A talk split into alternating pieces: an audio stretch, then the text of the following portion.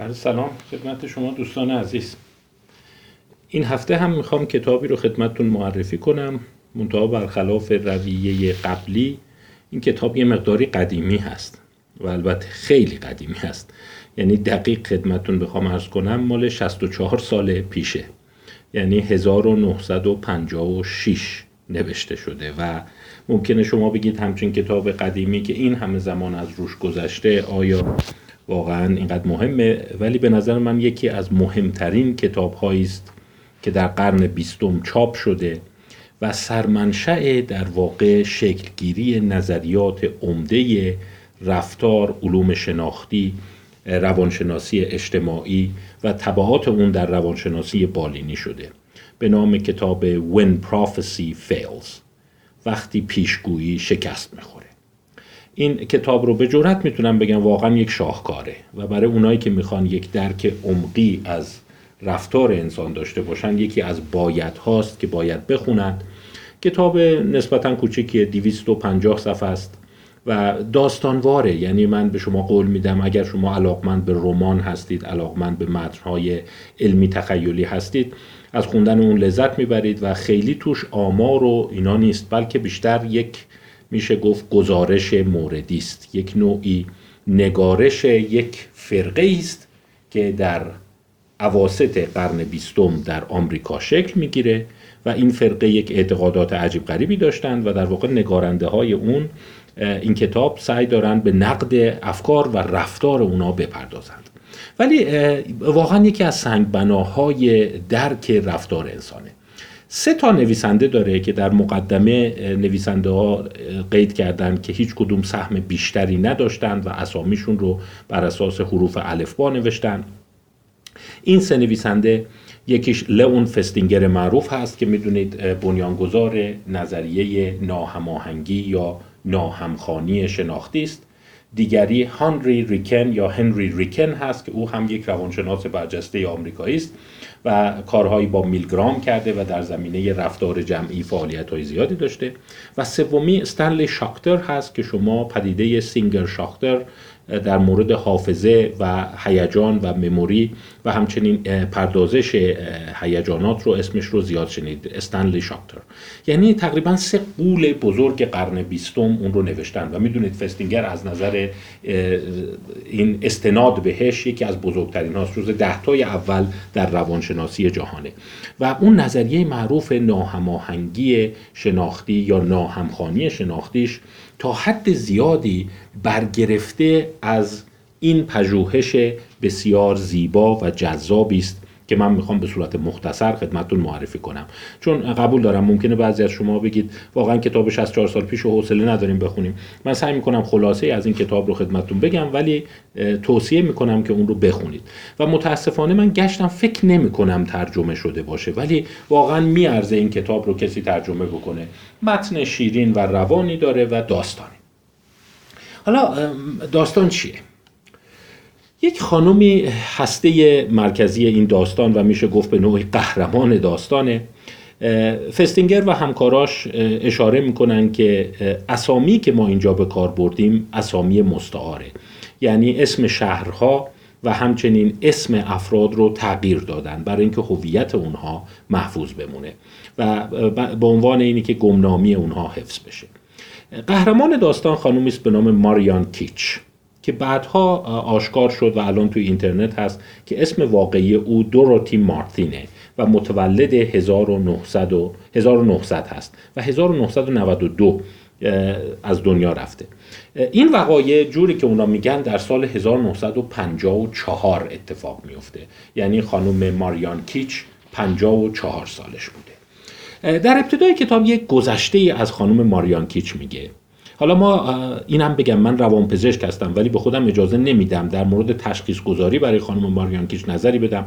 ما هیچ وقت او رو از نزدیک ندیدیم و این استنادات افرادی است که رفتار او رو مشاهده کردند. ولی این کتاب رو به خصوص به دستیاران روانپزشکی هم خیلی توصیه می‌کنم که اینها ببینن اون علامت شناسی که شما در کتاب می‌خونید و شاید گاهی اوقات آدم خیلی سریع می‌خواد به نتیجه گیری برسه اینقدرها هم راحت نیست و شما یه جاهایی میمونید. اینا علائم حتی رد اول اشنایدری رو دارن نشون میدن. ولی به نظر میاد که کارکرد خیلی مختلی ندارن و خیلی روابط انسانی خوبی دارن و واقعا نمی‌تونی بگی اسکیزوفرنیان یک رفتار خیلی پیچیده اینجا هست. یعنی اینجایی است که روانشناسی فردی روانشناسی بالینی روانپزشکی در تقابل قرار می‌گیره با پدیده های اجتماعی. برای همین من میگم این کتاب رو حتما بخونید.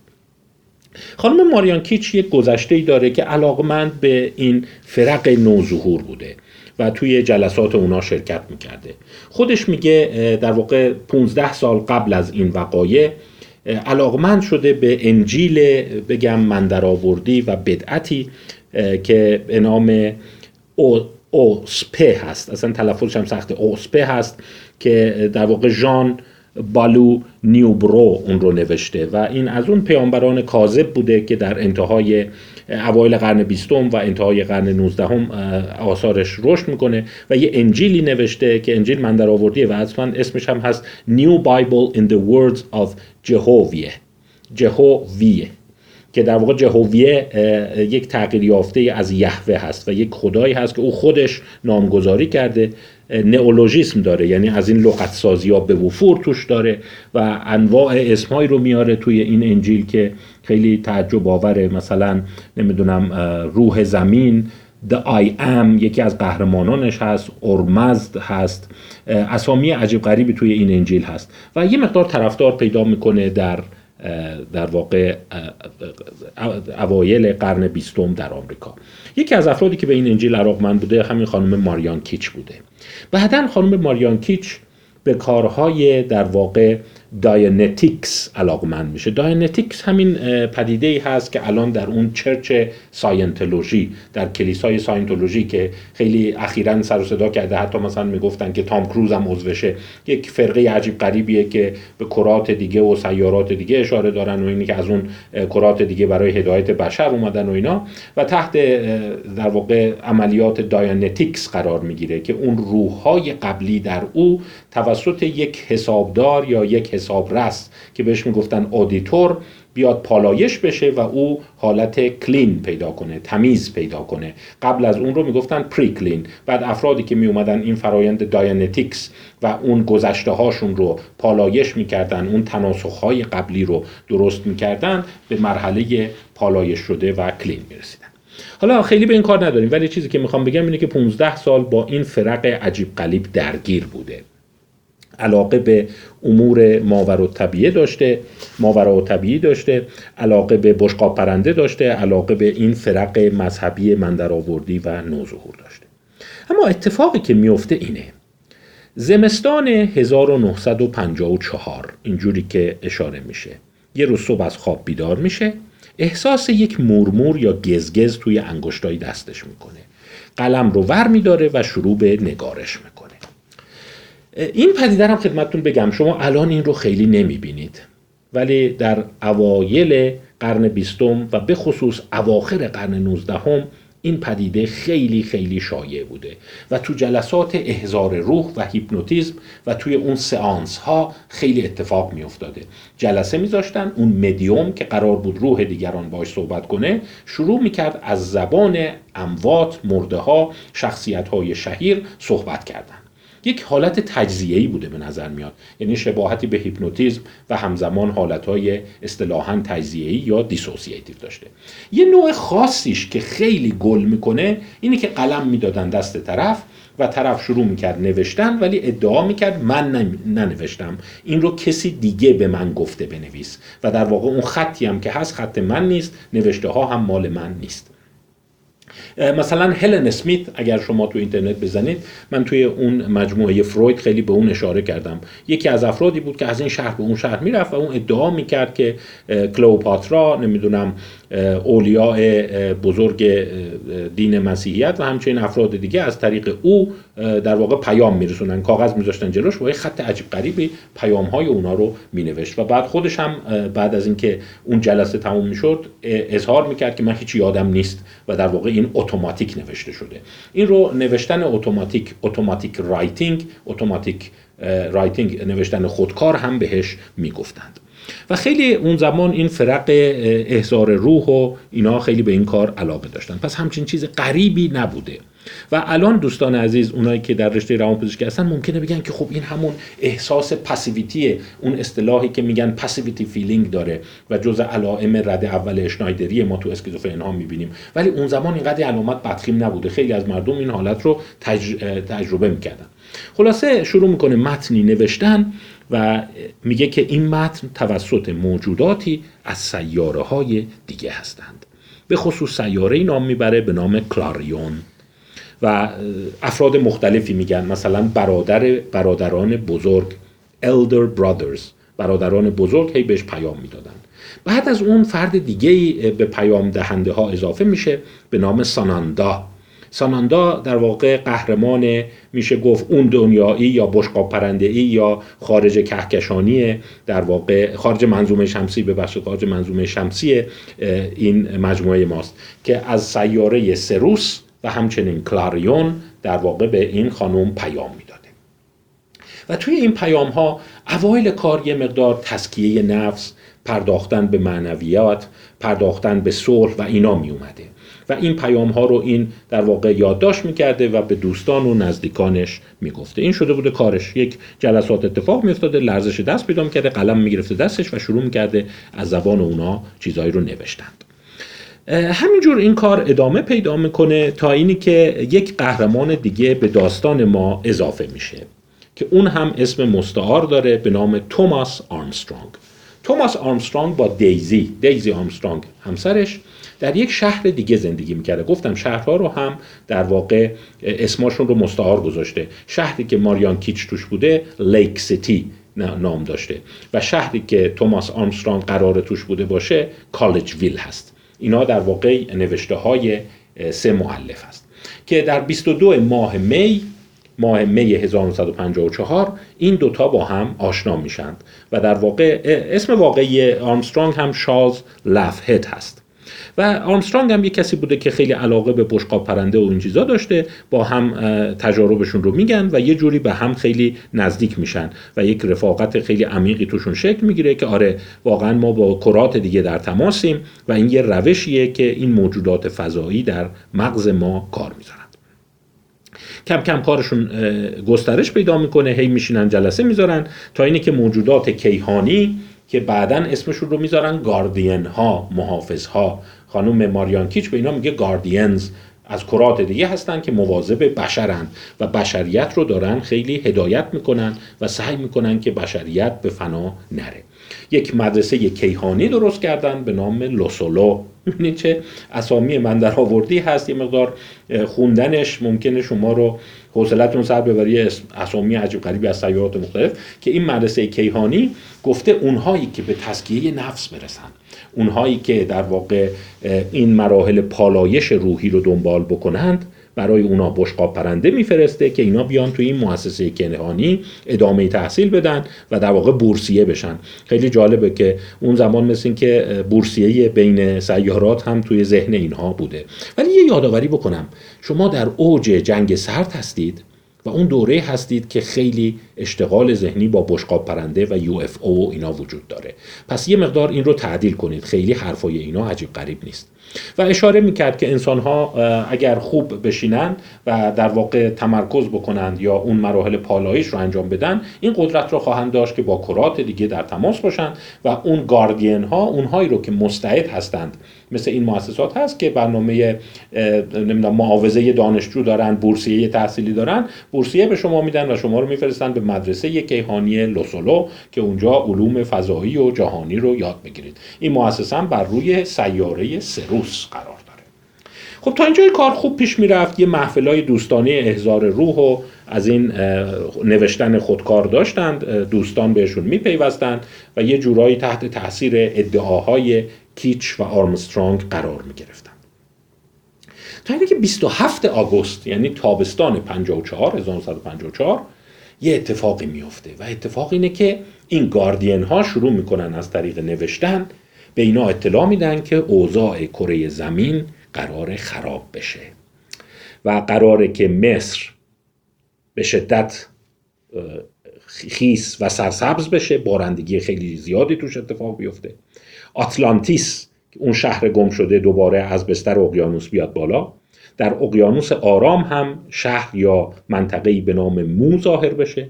انگلیس روسیه و فرانسه هم زیر آب برند و در واقع قرار یک تحول عظیم روی کره زمین اتفاق بیفته. زلزله های شدید فرو نشستن بعضی کشورها و زیر آب رفتن و در عین حال تغییرات شدید آب و هوایی. و اشاره می‌کنند اون گاردین ها که این اتفاق در 20 دسامبر خواهد افتاد. یعنی تقریبا چند ماه دیگه 20 دسامبر 1954 اینا ور میدارن این کشف یا این الهام یا این شهودشون رو به چند روزنامه می نویسند میدارن متن رو تهیه می‌کنن اون دستنوشته هاشون رو به حدود 50 روزنامه و خبرنگار اطلاع میدن. ولی طبیعی است که کسی جدی نمیگیرتشون. یه نفر می‌گیره یه گزارشی می‌نویسه که یه عده‌ای پیدا شدن یه محفل دوستانه دارن همچین ادعایی می‌کنند اینجاست که قهرمانان علمی ما یعنی کالسم لئون فستینگر ببخشید هنری ریکن و استنلی شاکتر به اتفاق چهار تا از دانشجویا و دستیارانشون میگن این فرصت جالبیه. بیا بریم داخل این فرقه و اینا رو از نظر روانشناسی و رفتار در واقع بررسی کنیم. و اینجاست که قسمت علمی کتاب آغاز میشه که بریم ببینیم اینا چی میگن. و این حرفای عجیب غریبی رو که می‌زنن واقعا کسی باور می‌کنه. بعد اونایی که باور می‌کنن کیا هستن؟ و بعد چی میشه که در واقع اینا رو باور می‌کنن؟ و چرا حالا لئون فستینگر به این قضیه علاقه نشون میده؟ میگه خب اینا همین الان خودشون رو در معرض یک ادعا قرار دادن. اگه قبل از این بود می‌شد گفت یه محفل احزار روح دوستان است. ولی شما داری میگی 20 دسامبر دنیا قرار کنفیکون بشه. خب پس اگه 20 دسامبر برسه و دنیا کنفیکون نشه که به احتمال زیاد نمیشه چون اینا حرف اونا رو قبول نکرده بودن که. پس اینا چه واکنشی خواهند داشت؟ این رو فستینگر خیلی دوست داشت بدونه. و در واقع اسم کتابم از این میاد. وقتی پیشگویی ها یا پیشگویی شکست می‌خوره. بیایم ببینیم وقتی که یه نفر یه ادعایی می‌کنه و رو ادعاش داره حیثیتی عمل می‌کنه و ادعاهای خیلی ماورا طبیعی داره که در تاریخ فلان من یک علم غیب دارم یک علم عجیب غریبی دارم و این ادعا رو می‌کنم خب اون تاریخ می‌رسه و هیچی نمیشه خب پس شما حالا متوجه میشید که چرا این کتاب اهمیت داره و چرا در تاریخ روانشناسی یکی از شاهکارها تلقی میشه. گروه فستینگر سه تا این استادی که نام بردم به اتفاق چهار تا از دانشجوهاشون میگن خیلی خوب. ما هم بیایم وارد محفل اینا بشیم. منتها طبیعی است که نمیگند حالا ممکنه شما ایرادات اخلاقی یا روش شناسی به این وارد کنی. خود نویسنده ها معترف بودن ولی می‌گفتن راه دیگه نداریم. در این حال آسیبی نزدیم. اینا مردم رو جمع می‌کردن توی این جلساتشون. خب ما هم رفتیم قاطیشون. منتها ما نگفتیم که ما روانشناسیم. نگفتیم اومدیم پژوهش کنیم. همینجور نشستیم سکوت کردیم. همینجور سر تکون می‌دادیم و ببینیم اینا حرف حسابشون چیه. از اون تاریخ در واقع به بعد اینا علاقمند میشن و سعی می‌کنن با این گروه ها ارتباط برقرار کنن. و اینا هم که بعد از اینکه دیگه این نامه رو گفتن و این ادعا رو کردن کم کم یه ذره حلقهشون بزرگتر میشه. توی کتاب از افراد مختلفی نام می‌بره مثل کلئو که دختر توماس آرمسترانگ هست یا ویلتون که به جمع اینا میپیونده و ویلتون پی اچ دی در علوم طبیعی داشته و میگن تقریبا دانشمندی بوده چند تا مقاله داشته یا خانومی به نام برتا. یا خانومی به نام ادنا پست که پسرش مارک هم همراه اونا میاد. و اینا جلسات رو ادامه میدن هی تون دستورات رو مینوشتن و در واقع پیگیری می‌کردن. اینا یه فلسفه هم اینجوری داشتند بعد از این اتفاق که ما نمیریم تبلیغ کنیم و قرار نیست به مردم هشدار بدیم که ببینید آخر زمان نزدیک قرار کره زمین کن فیکون بشه. ما خودمون اینجا میشینیم و گاردین ها به ما گفتن اون آدمایی که راهشون رو پیدا می‌کنند.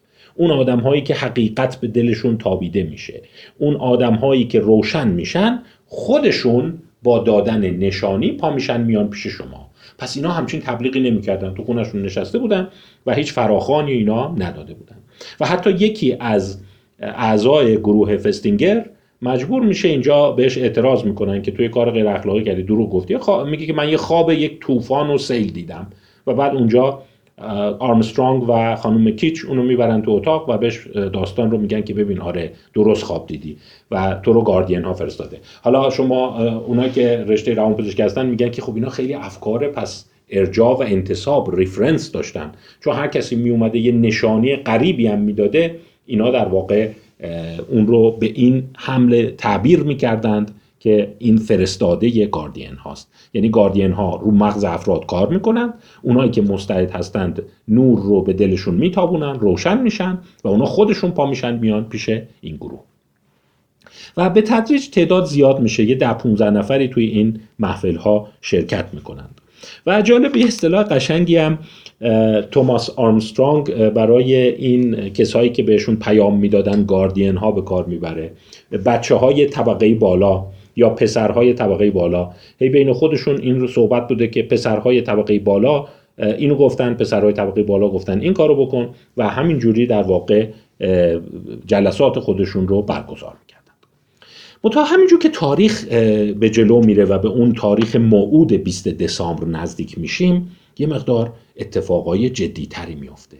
از ماه نوامبر یعنی یک ماه قبل از دسامبر جلسات فشرده تری می‌ذارن افراد جمع میشن اونجا شبا میشستن در واقع فکر می‌کردن یه مقداری به تمرکز و مدیتیشن میپرداختن. حتی شروع کرده بودند از ماه نوامبر خیلی از زندگیاشون رو رها کردن. مثلا یکی ماشینش رو فروخته یکی کل پسندازش رو نقد کرده اومده نزدیک خونه در واقع ماریان کیچ یه خونه اجاره کرده و گفته که خب حالا که دنیا به آخر داره می‌رسه من دیگه نیاز ندارم. همین مارک که پسر ادنا پست بود به دوست دخترش نامه می نویسه که ما کارمون نمی‌تونه به ازدواج بکشه ما اصلا نمی‌تونیم با هم ادامه بدیم دیگه دنیا به آخر خواهد رسید. یعنی شروع می‌کنن روش عمل کردن. و شاید یکی از افرادی که عمل جدی می‌کنه خود توماس آرمسترانگه. توماس آرمسترانگ اواسط ماه دسامبر از اون کالجی که کار می‌کرده و پزشکم بوده استعفا میده. و این استعفاش خیلی پرسر و صدا میشه. و دلیل استعفاش همین میگه. میگه دنیا داره به انتها می‌رسه. ما اخباری داریم و در واقع دیگه نیازی نیست من کار کنم. منتها باز میگم اینا سعی می‌کردن به قول خودشون کاری نکنن مردم وحشت کنن یا حجوم مردم باشه. به خیال خودشون داشتن جو رو آروم نگه میداشتن و دوستانه به اونایی که استعداد داشتن و به اونایی که نور روشنگری تو کلشون بوده یواشکی و دوستانه می‌گفتن آماده باشین. اون روز نزدیکه. قرار 20 دسامبر بیان و ما رو در واقع به کمک بشقاب پرنده ببرند. یعنی 20 دسامبر قبل از اون قرار ما رو ببرن. 20 دسامبر دیگه کار بشر تمومه. اونایی که می‌خوان خودش و خانوادهشون رو نجات بدن بیان.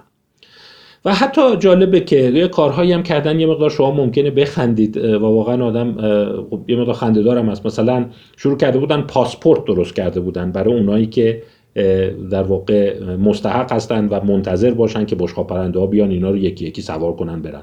حتی یه چیزهایی مثلا تو نامنگاری های همون خیالی در اومده بود که بشقاب پرنده ها نمی‌تونن به فاصله سه مایلی یعنی پنج کیلومتری زمین نزدیکتر شن. اینا میان توی سه مایلی وای میستن و بعد سفینه های کوچولو میفرستن. ببخشید. و توی این سفینه های کوچولو قرار 8 تا 10 نفر تو هر کدوم جا میشه سوار شین و برید بالا. و باید این پاسپورتاتون رو هم نشون بدید پاسپورتشون هم یه که کاغذ سفید بوده با یه پاکت که یه تمر 3 سنتی روش هست. و حتی یه اسم رمزم گذاشته بودن که این فرقه اونایی که قرار بشقاب پرنده بهشون کمک کنه اون اسم شب یا اسم رمزشون این بوده. I left my hat at home. من کلاهمو تو خونه جای گذاشت جا گذاشتم. خب می‌بینی چه در واقع حتی میشه گفت بلبشوی بوده و چه خیالات و اوهامی بین اینها در واقع نوسان می‌کرده به تدریج این مناسکشون هم پیچیده تر میشه. مثلا ماریان کیچ میگه که بشقا پرنده ها اون گاردین ها یا اون پسرای طبقه بالا گفتن که باید طرز خاصی شما علامت بدید. دست چپتون رو بذارین روی شونه راستتون و همینجور که دست چپتون رو شونه راستتونه کلتون رو از گردن رو به پایین تعظیم کنید. این سلام ماست. و قرار اونایی که نجات پیدا کنن با همدیگه اینجوری سلام بدن و همدیگه رو بشناسن. یعنی یه ذره می‌بینید یه چیز کودکانه متوهمانه هست. و یه چیز خیلی عجیبتری که توشون بود و این یه مقدار دستمایه تنظم شده بود این بود که وقتی می‌خواین سوار بشقاب پرنده شید اینا یک تکنولوژی خیلی عجیبی دارن و هر گونه فلزی اگه همراه شما باشه منجر به سوختگی خیلی شدید میشه. پس باید حواستون باشه فلز همراهتون نباشه.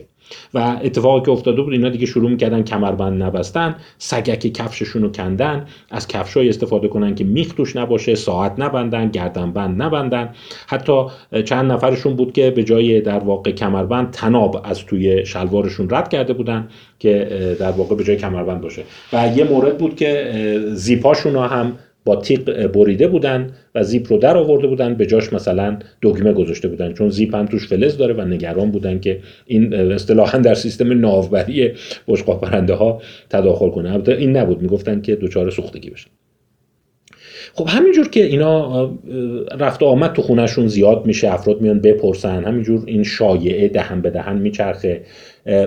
یه سری خبرنگارای محلی می‌بینن یه فرقه ای درست شده همچنین ادعا می‌کنن خبرنگار میفرستن زنگ می‌زنن خونشون آدمای کنجکاو پا میشن میان. یه سری آدم هم که باور کردن پا میشن میان. مثلا موارد اینا داشتن که میگن طرف 600 مایل رانندگی کرده که خودشو به اینا برسونه که به منم کمک کنید. من حرف شما رو قبول دارم. همچین اتفاقی قرار بیفته. خلاصه یه چیزی بین 15 تا 20 نفر هم میشه تو اونجا پاتوق بودن و جمع می‌شدن و این قضایا رو می‌گفتند. حالا کم کم که به تاریخ 20 دسامبر نزدیک میشن همه مستربند که خب بشریت قراره به انتها برسه و کره زمین دچار یک تکانهای شدید و سیلهای مرگبار بشن. چندین کشور قراره برن زیر آب. اینجاست که اینا منتظر بودن که توسط بشقاب پرنده ها بیان و در واقع برده بشن. وقایع اون چهار روز آخر از 17 دسامبر تا 21 دسامبر رو اینا خیلی دقیق نوشتند نویسنده های کتاب. و به نظر میاد کلی اون تو دینامیک روانی اتفاق میافته. چیزی که هست اینا هی حس می‌کنن به تاریخ دارن نزدیک میشن و بشقاب پرنده ها نیومدند یه دم پیدا میشن که اینا رو سر کار می‌ذارن دیگه. می‌تونی حدس بزنی وقتی همچین شایعاتی باشه. یه سری آدمایی که دنبال دست انداختن مردم و مسخره کردن هستن هم جلو میان. مثلا یه موردش این بوده که یکی زنگ زده تلفن زده. گفته که من از طرف کاپیتان ویدئو میام. حالا کاپیتان ویدئو یه شو تلویزیونی توی سالهای 50 توی تلویزیون آمریکا بود. یه چیزی مثل این قهرمانای خیالی که مثلا بشقاب پرنده سوار می‌شد و اینا. که من قرار چهار بعد از ظهر بیام شما رو سوار کنم. و اینا هم حالا همه منتظرن که چهار بعد از ظهر بیان و عملا اتفاقی نمیفته و خیلی اینا سرخورده میشن یعنی بعد از اون. ولی چیزی که فستینگر دنبال مطالعه اون بوده اینه که اگر یه چیز قطعی گفتی و اون رد شد اون موقع واکنش مردم چیه؟ اینایی که اینجور باور دارند خیلی قاطعانه میگند مثلا بارها خانم کیچ گفته بود که بشقاب پرنده ما رو تنها نخواهند گذاشت. و هیچ وقت حرف اونا در واقع غلط در نخواهد اون موقع چجوری می‌خوای اینو درستش کنی؟ اصطلاح ما اینو چجوری می‌خوای ماسمالیش کنی؟ چون این خیلی در روانشناسی توده ها اهمیت داره. وقتی یه نفر یه قولی بهشون میده و بعد اون قول خراب میشه و واکنش انسان ها چیه فستینگر و گروهش این باور رو داشتن چون از مطالعات قبلی این رو می‌دونستن که به این راحتی هم نیست که اگه 20 دسامبر بشه و هیچ اتفاقی نیفته شما شاهده این باشین که همه کلاه و لباسشون رو بردارن برن بگن بابا ما رو دست انداختی مسخره کردی نمی‌دونم ما رو گول زدی. می‌دونستن همچین چیزی نمیشه. انتظار داشتن که یه چیز عجیبتر بشه و اون رو در واقع توضیح میدن. و به نظر من کتاب ارزشش در همینه. وقتی انسان ها به یه باور می‌رسند و اون باور رو خیلی قبول دارند و به خاطر اون باور تو زندگیشون فداکاری می‌کنن. ماشینشو فروخته دوست دخترشو ول کرده مثل آرمسترانگ شغلشو ول کرده. به قول معروف پلهای پشت سرشون رو خراب کردند.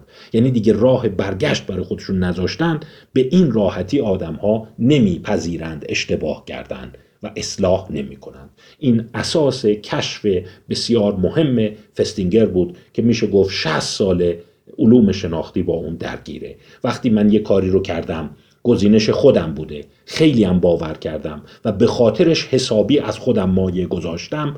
پذیرفتن اینی که اشتباه کردم خیلی سخته و به همین دلیل تا اونجایی که می‌تونم سیستم شناختی خودم رو دستکاری می‌کنم که نپذیرم اشتباه کردم. و اینا هم دوست داشتن اون صحنه رو ببینند. حالا نه به اینکه دلشون خنک بشه در واقع خیت شدن اینا رو ببینن ببینن واکنش اینا چیه. خب اون داستان کاپتون ویدو کلاهبرداری از آب در اومد. باز طی اون چند روز اینا مرتب همون کمربنداشون رو باز کردن ساعت ندارن و منتظرند که بشقاب پرنده ها پیام بدن که خیلی خوب شما بیاین و برید. و البته در اصلاحاتی که صورت گرفت مشخص شد که 20 دسامبر منظور نیمه شب 21 دسامبر هست. و در واقع 21 دسامبر ساعت 12 شب قرار در واقع این کمک برسه و ساعت 7 صبح 21 دسامبر زمین متلاشی بشه یا اون تحولات کاتاکلیزمیک تحولات شدید شدید توی زمین اتفاق بیفته. خب پس می‌بینیم که داریم به ساعت موعود نزدیک میشیم. ده صبح 20 دسامبر. یک پیام قاطع می‌رسه که شما در واقع قرار از ماشین های پارک شده خودتون خارج بشید. و به رواق بشقاب پرنده ها وارد بشید. دوازده شب. در نیمه شب شما رو از پارکت کارز که توش قرار دارید خارج می‌کنیم و روی پورچ روی اون ورودی روی اون رواق بشقاب پرنده ها سوار می‌کنیم. آماده باشید. یعنی دیگه اون فراخان داده شده و گفتن که دیگه حرکت کنید. خب اونایی هم که باور دارن اونایی هم که فداکاری کردن اونایی هم که به این فرقه ایمان دارن همه جمع شدن دورور خونه کیچ آماده هستند که دوازده شب صورت بگیره. و البته اون اعضای گمنام پژوهشگرا هم لابلای اینان و دیگه اون صحنه آخر رو می‌خوان تماشا کنن که ببینن چی میشه. یعنی واقعا میشه گفت اوج داستان اونجاست. و حتی قرار بود رمزهای خاصی هم اینا بگن و این رمزهای خودشون رو هم تکرار می‌کردن. مثلا I am my own pointer. pointer حالا نشان دهنده نشانگر pointer میگیم دیگه. I am my own pointer. I am my own porter. من دروازبان خودم هستم. من دربان خودم هستم. و اینها رو پیش خودشون هی تکرار می‌کردن. و اون پاسپورتاشون هم گرفتن. دستشون فلزم همراهشون نیست و نشستن دارن به ساعت نگاه می‌کنن. زمستان سرده بیرون برف اومده و اینها هم مسترب هستند و هفت صبح فردا هم قراره از بین بره. خیلی ها با عزیزاشون خدافزی کردن و دیگه اونجا منتظرن که هلی بورد بشن با بشقاب پرنده ها و برن. ساعت 11 و 35 دقیقه شب یه نفر هول میشه و میگه ای وای من زیپ شلوارم فلزیه. دکتر آمسترانگ هم خیلی نگران یه تیغ ژیلت ور میداره بدو بدو اون رو می‌بره توی یکی از اتاقها. میگه زود باش با شلوار داده رو و شروع می‌کنه با تیغ و دنباریک انبرده است. این در واقع زیپ رو کندن. و میگن که گزارش که میدن میگه همش نگاهش به ساعت بود و تونتون داشت این زیپ رو می‌کند و زود داشت اونجا با نخ میدوخت و زود تا طرف بدوزه. و 11 و 50 دقیقه اینا تموم میشه همه میان توی سالن نشستن. چشماشون به اون ساعت شنباته داره. این عکس روی جلد کتاب هم که من توی اینستاگرام گذاشتم به نوعی برگشتن به این ساعت دوازده هست اغربه داره میاد جلو یه ساعتی آونگش می‌زنه. دنگ دنگ ساعت دوازده شد و همه مسترب میشن. بعد یه نفر اون وسط میگه نه نه نه این ساعت جلوه این ساعت ده دقیقه جلوه. هنوز ما ده دقیقه وقت داریم. یعنی یه دلخوشی موقت به خودشون میدن. و بعد ساعت دوازده و پنج دقیقه میشه. و دوازده و پنج دقیقه میشه و اون ساعت که در واقع ساعتی که عقب جلو بوده همینجور که داره میره میشه دوازده و ده دقیقه. و ساعت اصلی هم می‌رسه به دوازده. هیچ اتفاقی نمیافته. همه همینجور نگاه می‌کنند. تا دوازده و پنج دقیقه همه بود دارند و همه در واقع گیج هستند.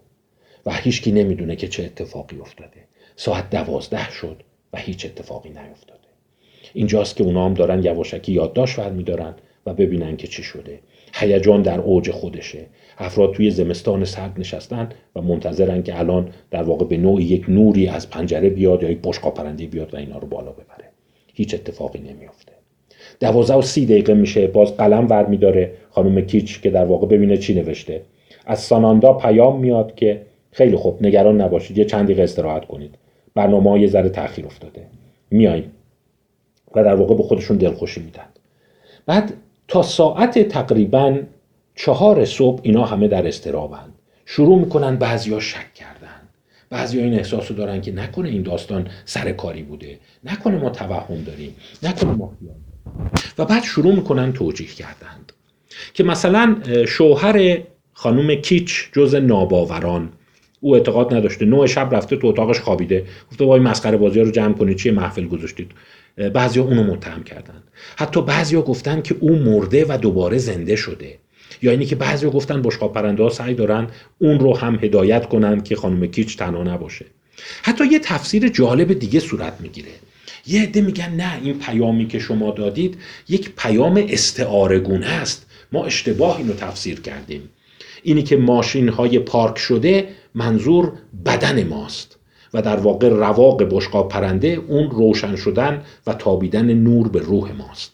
یعنی در واقع بشقاب پرنده ها نگفتن فیزیکی میان ما رو می‌برن بلکه کاری که اینا کردند اینه که گفتن که نخیر ما می‌خوایم یه جوری روح شما معنویت شما رو ببریم نه بدنتون. و این پیام رمز رو ما بد فهمیدیم ولی جالبه این پیام ها هیچ کدوم گروه رو آروم نمی‌کنه. حالا من پیشتر بگم. که بعدها فستینگر و گروهشون و 60 سال مطالعه سایر دانشمندان روی مسئله ناهمخوانی شناختی این رو میگه. میگه وقتی شما یه اعتقاد خیلی شدید به یه چیزی داری و به خاطر اون کلی تعهد دادی و به خاطر اون کلی از منابع خودت رو خرج کردی. یعنی تعهد کامیتمنت و در واقع قربانی کردن sacrifice.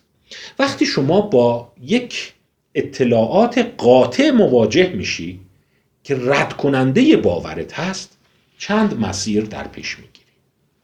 مسیری که سالمترین مسیره و در واقع بالغانه ترین مسیره و اقلیت در پیش می‌گیرن میشه گفت انتباق نام داره accommodation. شما میپذیری که بخشی یا کل دیدگاهت غلط بوده. اشتباه کردیم. رو دست خوردیم در اینجا میگه یه نفر این کار رو می‌کنه. لباس رو میپوشه میگه بابا فکر کنم اینا همش اشتباه و سیابازی بود. علکی این حرفا رو زدیم. من از اولش هم می‌دونستم بشقا پرنده و زلزله و سیل صحت نداره. این مسیر accommodation رو در پیش می‌گیره. یه عده دیگه مسیر assimilation در پیش می‌گیرن درونی سازی. یعنی شروع می‌کنن توجیه های عجیب غریب کردن. مثلا همین داستانی که نه ببین نگفته بود که دوازده امشب. یا از کجا می‌دونی امسال رو گفته؟ شاید سال دیگه گفته. حتی بعدا یکیشون میگه که نه ممکنه هزار سال دیگه منظورش بوده. یعنی ما باید یه جور تفسیر کنیم. چرا اومدی تحت‌اللفظی نگاه کردی پیام ها رو؟ یا پیام ها رو ما باید مثلا با یه دید دیگه می‌دیدیم. ولی نظریه رو زیر سوال نمی‌برند. اینی که واقعا خانم ماریانکیچ رابط با گاردین ها بوده رو زیر سوال نمی‌برند. فقط شروع می‌کنن هی در واقع ماسمالی کردن جزئیات که به این میگن اسیمیلیشن و معتقدن این بخش بخشی است که خیلی با خطاهای شناختی همراهه. یا یه کار دیگه می‌کنن. اتفاقا با لجبازی پافشاری بیشتری بر دیدگاهشون می‌کنند. یک افرمیشن دامن می‌زنند. و این کاری بود که لئون فستینگر معتقد گروه کردند و ساعت چهار و چهل و پنج دقیقه اتفاق افتاد. چهار و چهل و پنج دقیقه خانم ماریان کیچ دوباره نشست و از طرف ساناندا قرار بود پیام برسه. ولی این دفعه به نظر میاد گفتم پافشاری و لجبازی و تاکید بر اینی که من درست گفتم و قلب واقعیت های بیرون حتی شدیدتر میشه. این دفعه جوابی که میاد اینه. این دفعه پیام از طرف ساناندا نمیاد از طرف گاردینز نمیاد از طرف خداوند متعال میاد از طرف خالق هستی میاد. و پیام اینه. من به خاطر شما کره زمین را نجات و در طی تاریخ هیچگاه بر روی کله زمین از لحظه خلقش تا کنون اینقدر خوبی و گذشت و روشنایی و فداکاری که در این اتاق شکل گرفته بر روی کره زمین نبوده. بروید و به بقیه بگید که کره زمین نجات پیدا کرده و در واقع بشریت به خاطر شماها از اون بلای در واقع نابود کننده کل تمدن بشری رهایی پیدا کرده. یعنی شما می‌بینید با برخورد به شواهد نقض کننده این فرقه نه تنها خودش رو اصلاح نکرده بلکه شروع کرده حتی بدتر شدن و در واقع پافشاری بیشتر. قبل از اون خانم ماریان کیچ هیچ اصراری نداشت به خبرنگارا جواب بده. خیلی کوتاه جواب می‌داد. سعی می‌کرد تفره بره و اصلا دوست نداشت بگه که نمی‌دونم یه ادعاهای گنده گنده بکنه. ولی بعد از اون حالا شما اسمشو می‌خوای بذارید دفاعهای ایگو مکانیزم دفاعی یه دفعه عکسش عمل می‌کنه. به نوعی منت می‌ذاره سر همه. اصلا به خاطر منه که شما همتون نجات پیدا کردید. گوشی رو وردارید مطبوعات رو بگیرید خبرنگارا رو. من می‌خوام باشون صحبت کنم. و از ساعت پنج شروع می‌کنن در واقع عکس عمل کردن. و قبل از اون که اصلا اصراری به اینکه حرف ما درسته نداشتن و اصراری که دیگران بپذیرن. چون خیلی جالبه قبل از اون یه ده مسخره می‌کردن تمسخر می‌کردن ولی اینا هیچ اصراری نداشتن که دیگران حرفشون رو بپذیرن.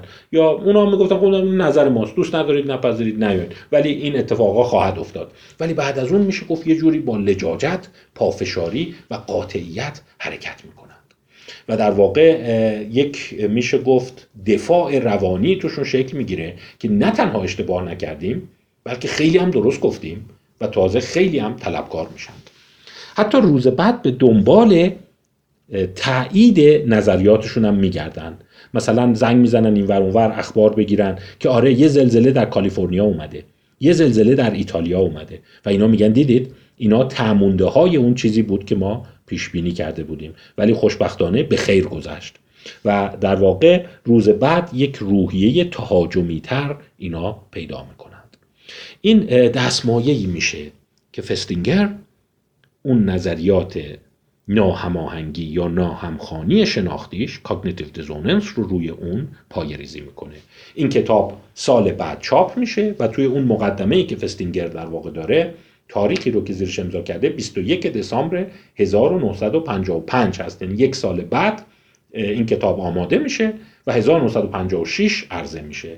و میشه گفت شروعی میشه برای شکلگیری خیلی از آزمایشات در روانشناسی شناختی. حالا من خیلی نمی‌خوام دیگه وارد نظریه ناهماهنگی شناختی یا ناهمخانی شناختی بشم و کشفیاتی که 60 سال روی اون صورت گرفت رو ادامه بدم. ولی می‌خوام بگم که ببین همین تناقض و این واکنش عجیبی که این گروه داشتن در واقع فستینگر رو به این سو میکشونه که اون نظریه رو پایریزی کنه. حتی جالب روزهای بعد اینا اکثریتشون روحیهشون رو از دست ندادند و به نوعی قویتر و محکمتر روی حرفشون موندن. حتی یه جاهای خیلی دیگه میشه گفت دستشون مینداختن. مثلا یکی زنگ زده بود که خونه ما رو آب ورداشته زیرزمین ما و هموم ما الان پر آبه.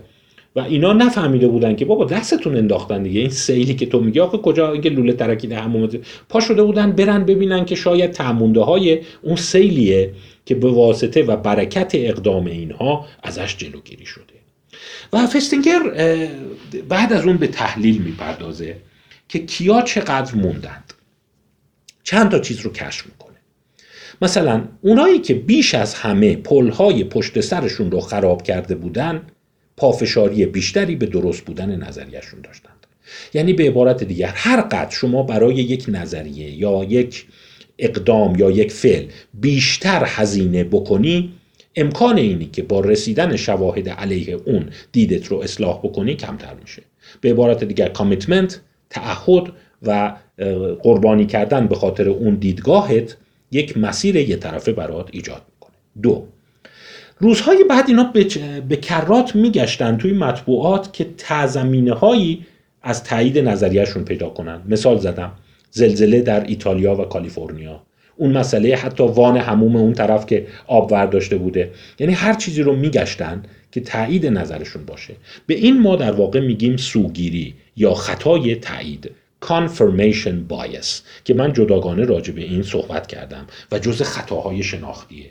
یعنی باعث شده بود که شواهد منفی رو نبینن بلکه شواهد کاملا تایید کننده ولو خیلی ناچیز رو ببینن باز قسمت دیگه ای که فستینگر در آورده بود اون مسئله افرمیشن بود که پافشاری و لجاجت بیشتر بر نظرشون.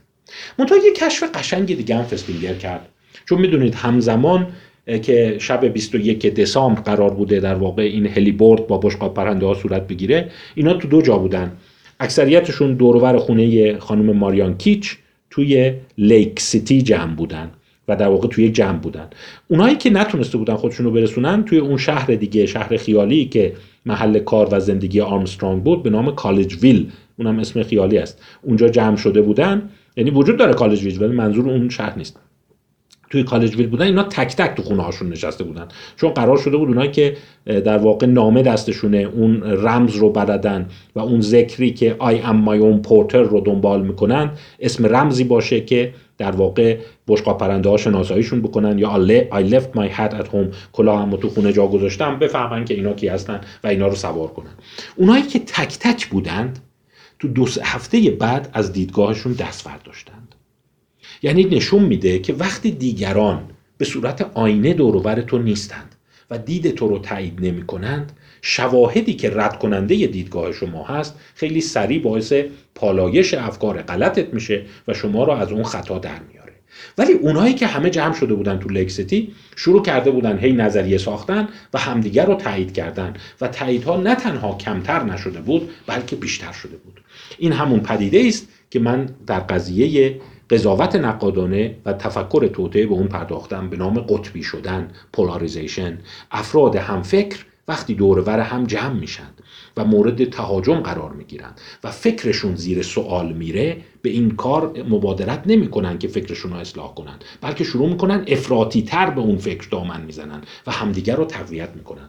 پس فستینگر کشف دیگه ای که کرد اینه وقتی تو جمع هستند به صورت قطبی شدن گروه ها فکر همدیگر رو تشدید می‌کنن و در واقع کوتاه نمیان. اینا بیشتر به اون اعتقاد موندن و هفت صبح روز بعد از فکرشون دست نکشیدن. در صورت که اونایی که تک بودن دو سه روز بعد فهمیدن بابا اینا اوهامه آخه اون چجور ممکنه یه خانومی با اصلا ساناندا کیه؟ اون بشقا پرنده ها کی بودن؟ اینا چیه داری علم می‌کنی؟ و مردم هم در واقع بعد از این داستان خیلی بیشتر اینا رو زیر ذربین گذاشتن. فستینگر اینا رو تا چند ماه دنبال می‌کنه که ببینه چی میشه. سران این فرقه یعنی توماس آرمسترانگ و خانم ماریان کیچ وفادار میمونن و ادعا می‌کنن که نه پیام ها صحت داشته و واقعا بشریت نجات پیدا کرده و این بشقا پرنده ها بعدا به ما کمک خواهند کرد بعدا خواهند اومد. ولی اون بقیه وفادارا به تدریج ریزش می‌کنند و عواملی که باعث میشه اینا ریزش کنن یکیش فشار جمع است. یعنی کم کم مطبوعات خیلی پررنگ میان جلو. میان همه شروع کردن عکس برداری دور خونه اینا میان فیلم بگیرن عکس بگیرن و اینا این فشار رو حس می‌کنن و کم کم تحت فشار دیگران این فرقه میپاشه و خرد میشه. چیز جالبی که مثلا همونجا که خدمتون گفتم از ساعت چهار و چهل و پنج دقیقه صبح که در واقع خانم ماریان کیچ و توماس آرمسترانگ خیلی تهاجمی تر شده بودن و می‌خواستن سر بشریت منت بذارن اجازه میدن که خبرنگارا بیان فیلم بگیرن عکس بگیرن و اونجا خودشون رو علنی می‌کنن و خیلی تمایل نشون میدن که با همه مطبوعات در واقع در تماس باشن.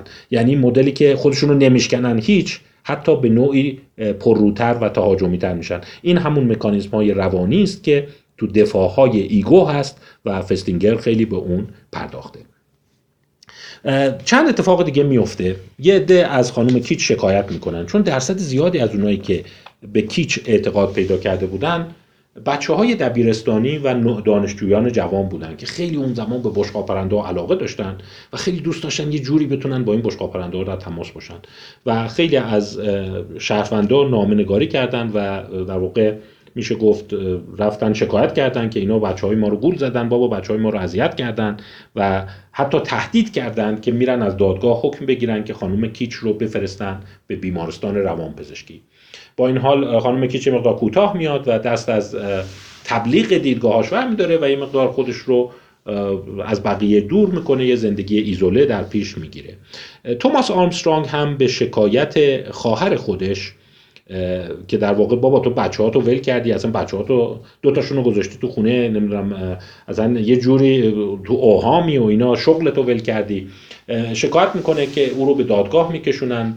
و مورد ارزیابی پزشکی قانونی از نظر سلامت روان قرار میدن.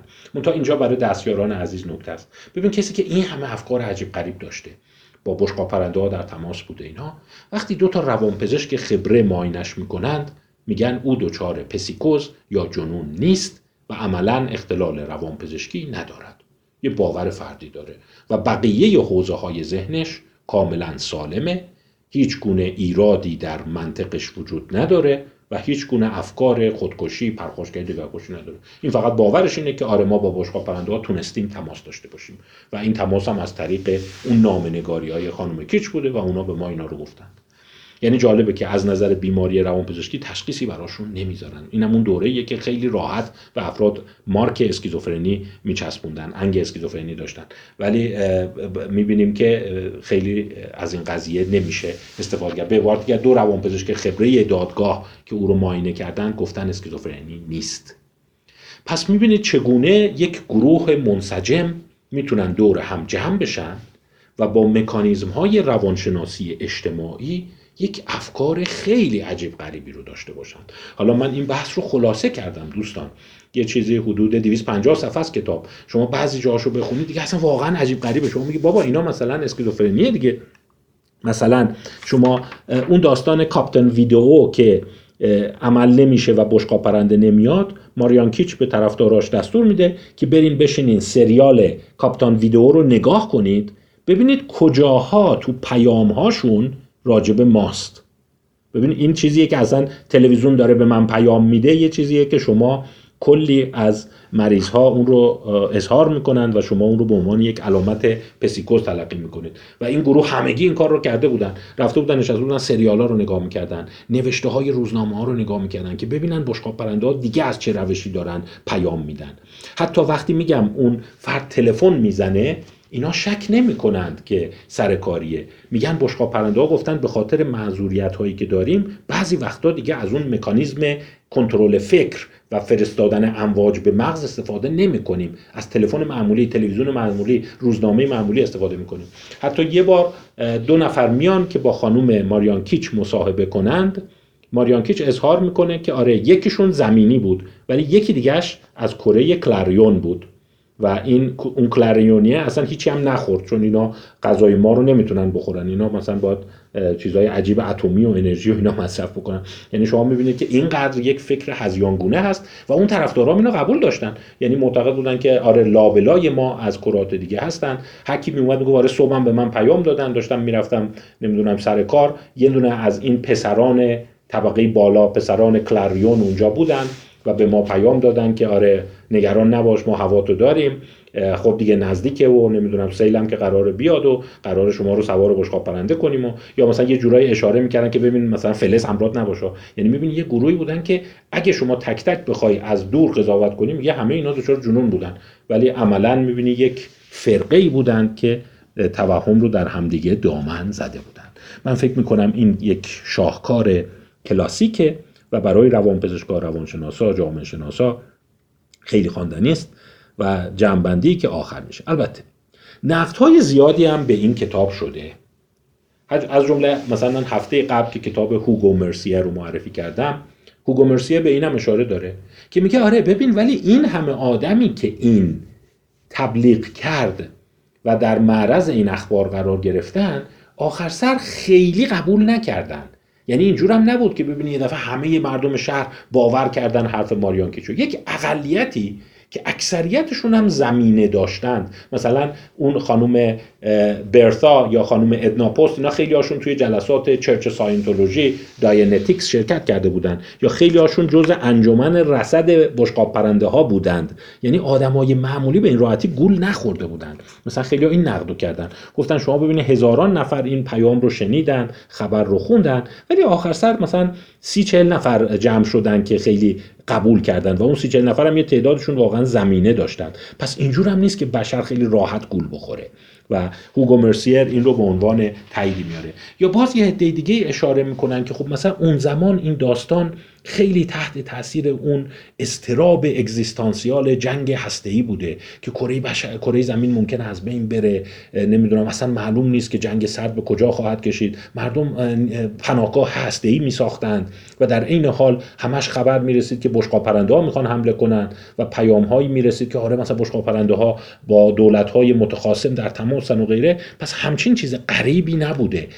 فستینگر خیلی اقراق کرده و این به این صورت نیست. میگم حالا نقد های این هم به اندازه خودش شیرین هست. ولی به عنوان مثالی گفتم این رو بدونید که این فرقه ها چگونه شکل می‌گیرن و چه مکانیزمایی باعث میشه افراد وقتی توش قرار گرفتن باورشون هی بیشتر و بیشتر بشه و نتونند عقب بشینند. و میگم به مرحله برسند که حتی وقتی شما رو سر کار گذاشتن طرف زنگ زده که آره وان هموم ما تو هموم ما کلی آب جمع شده این فکر کنه که آره این همون تمونده های اون سیلیه که قرار بوده بیاد که به خیر گذشته. یعنی یه چیزی به این سادگی رو انقدر متوهمانه نانه در واقع تفسیر بکنند. من از خوندن کتاب لذت بردم. منتها میگم یه قسمتهایش پر از لغت های عجیب غریب و اصطلاحات عجیب غریب من در آوردی بشقاب پرنده ها و ایناست. ممکنه خستتون کنه. این خلاصه ای بود از این کتاب. امیدوارم براتون قابل استفاده بوده باشه. من قراره که در همین راستا که در واقع مکانیزم های ذهن ما چگونه هست ذهن ما کجا خطا می‌کنه و چگونه می‌تونیم خطاهای ذهنی رو کم بکنیم شایعات غلط رو نپذیریم. بتونیم یک قضاوت نقادانه داشته باشیم. مهارتمون در برخورد با وقایع بیرون دستخوش فشار جمعی و تلقین و القاعات قرار نگیره بیشتر صحبت خواهم کرد. ولی شما این فرقه رو دیدید. البته گروه فستینگر یه اشاره هم می‌کنه. میگه از این فرقه ها کم نبوده. درسته هوگو مرسیه در 2020 ادعا می‌کنه که اقلیتی تو دام اینجور خیال پردازی افتادن. ولی نکته که هست اینه که خب این یه گروه از اینا صدها شاید هزارها شکل گرفته. هر روز شما از این فرقه های عجیب شیطان پرست و نمی‌دونم اینایی که کره زمین مسطح هست و نمی‌دونم آدم ربایی توسط بشقاب پرنده و اینا شما می‌بینید و توی سالهای اخیر در شبکه های اجتماعی هم بیشتر شده. اگر علاقمندید بدونید چی میشه این اتفاق میفته این کتاب برای شروع کار کتاب خوبی است. خب تا معرفی کتاب دیگه هفته دیگه شما رو به خدا میسپرم خیلی ممنون از توجهتون.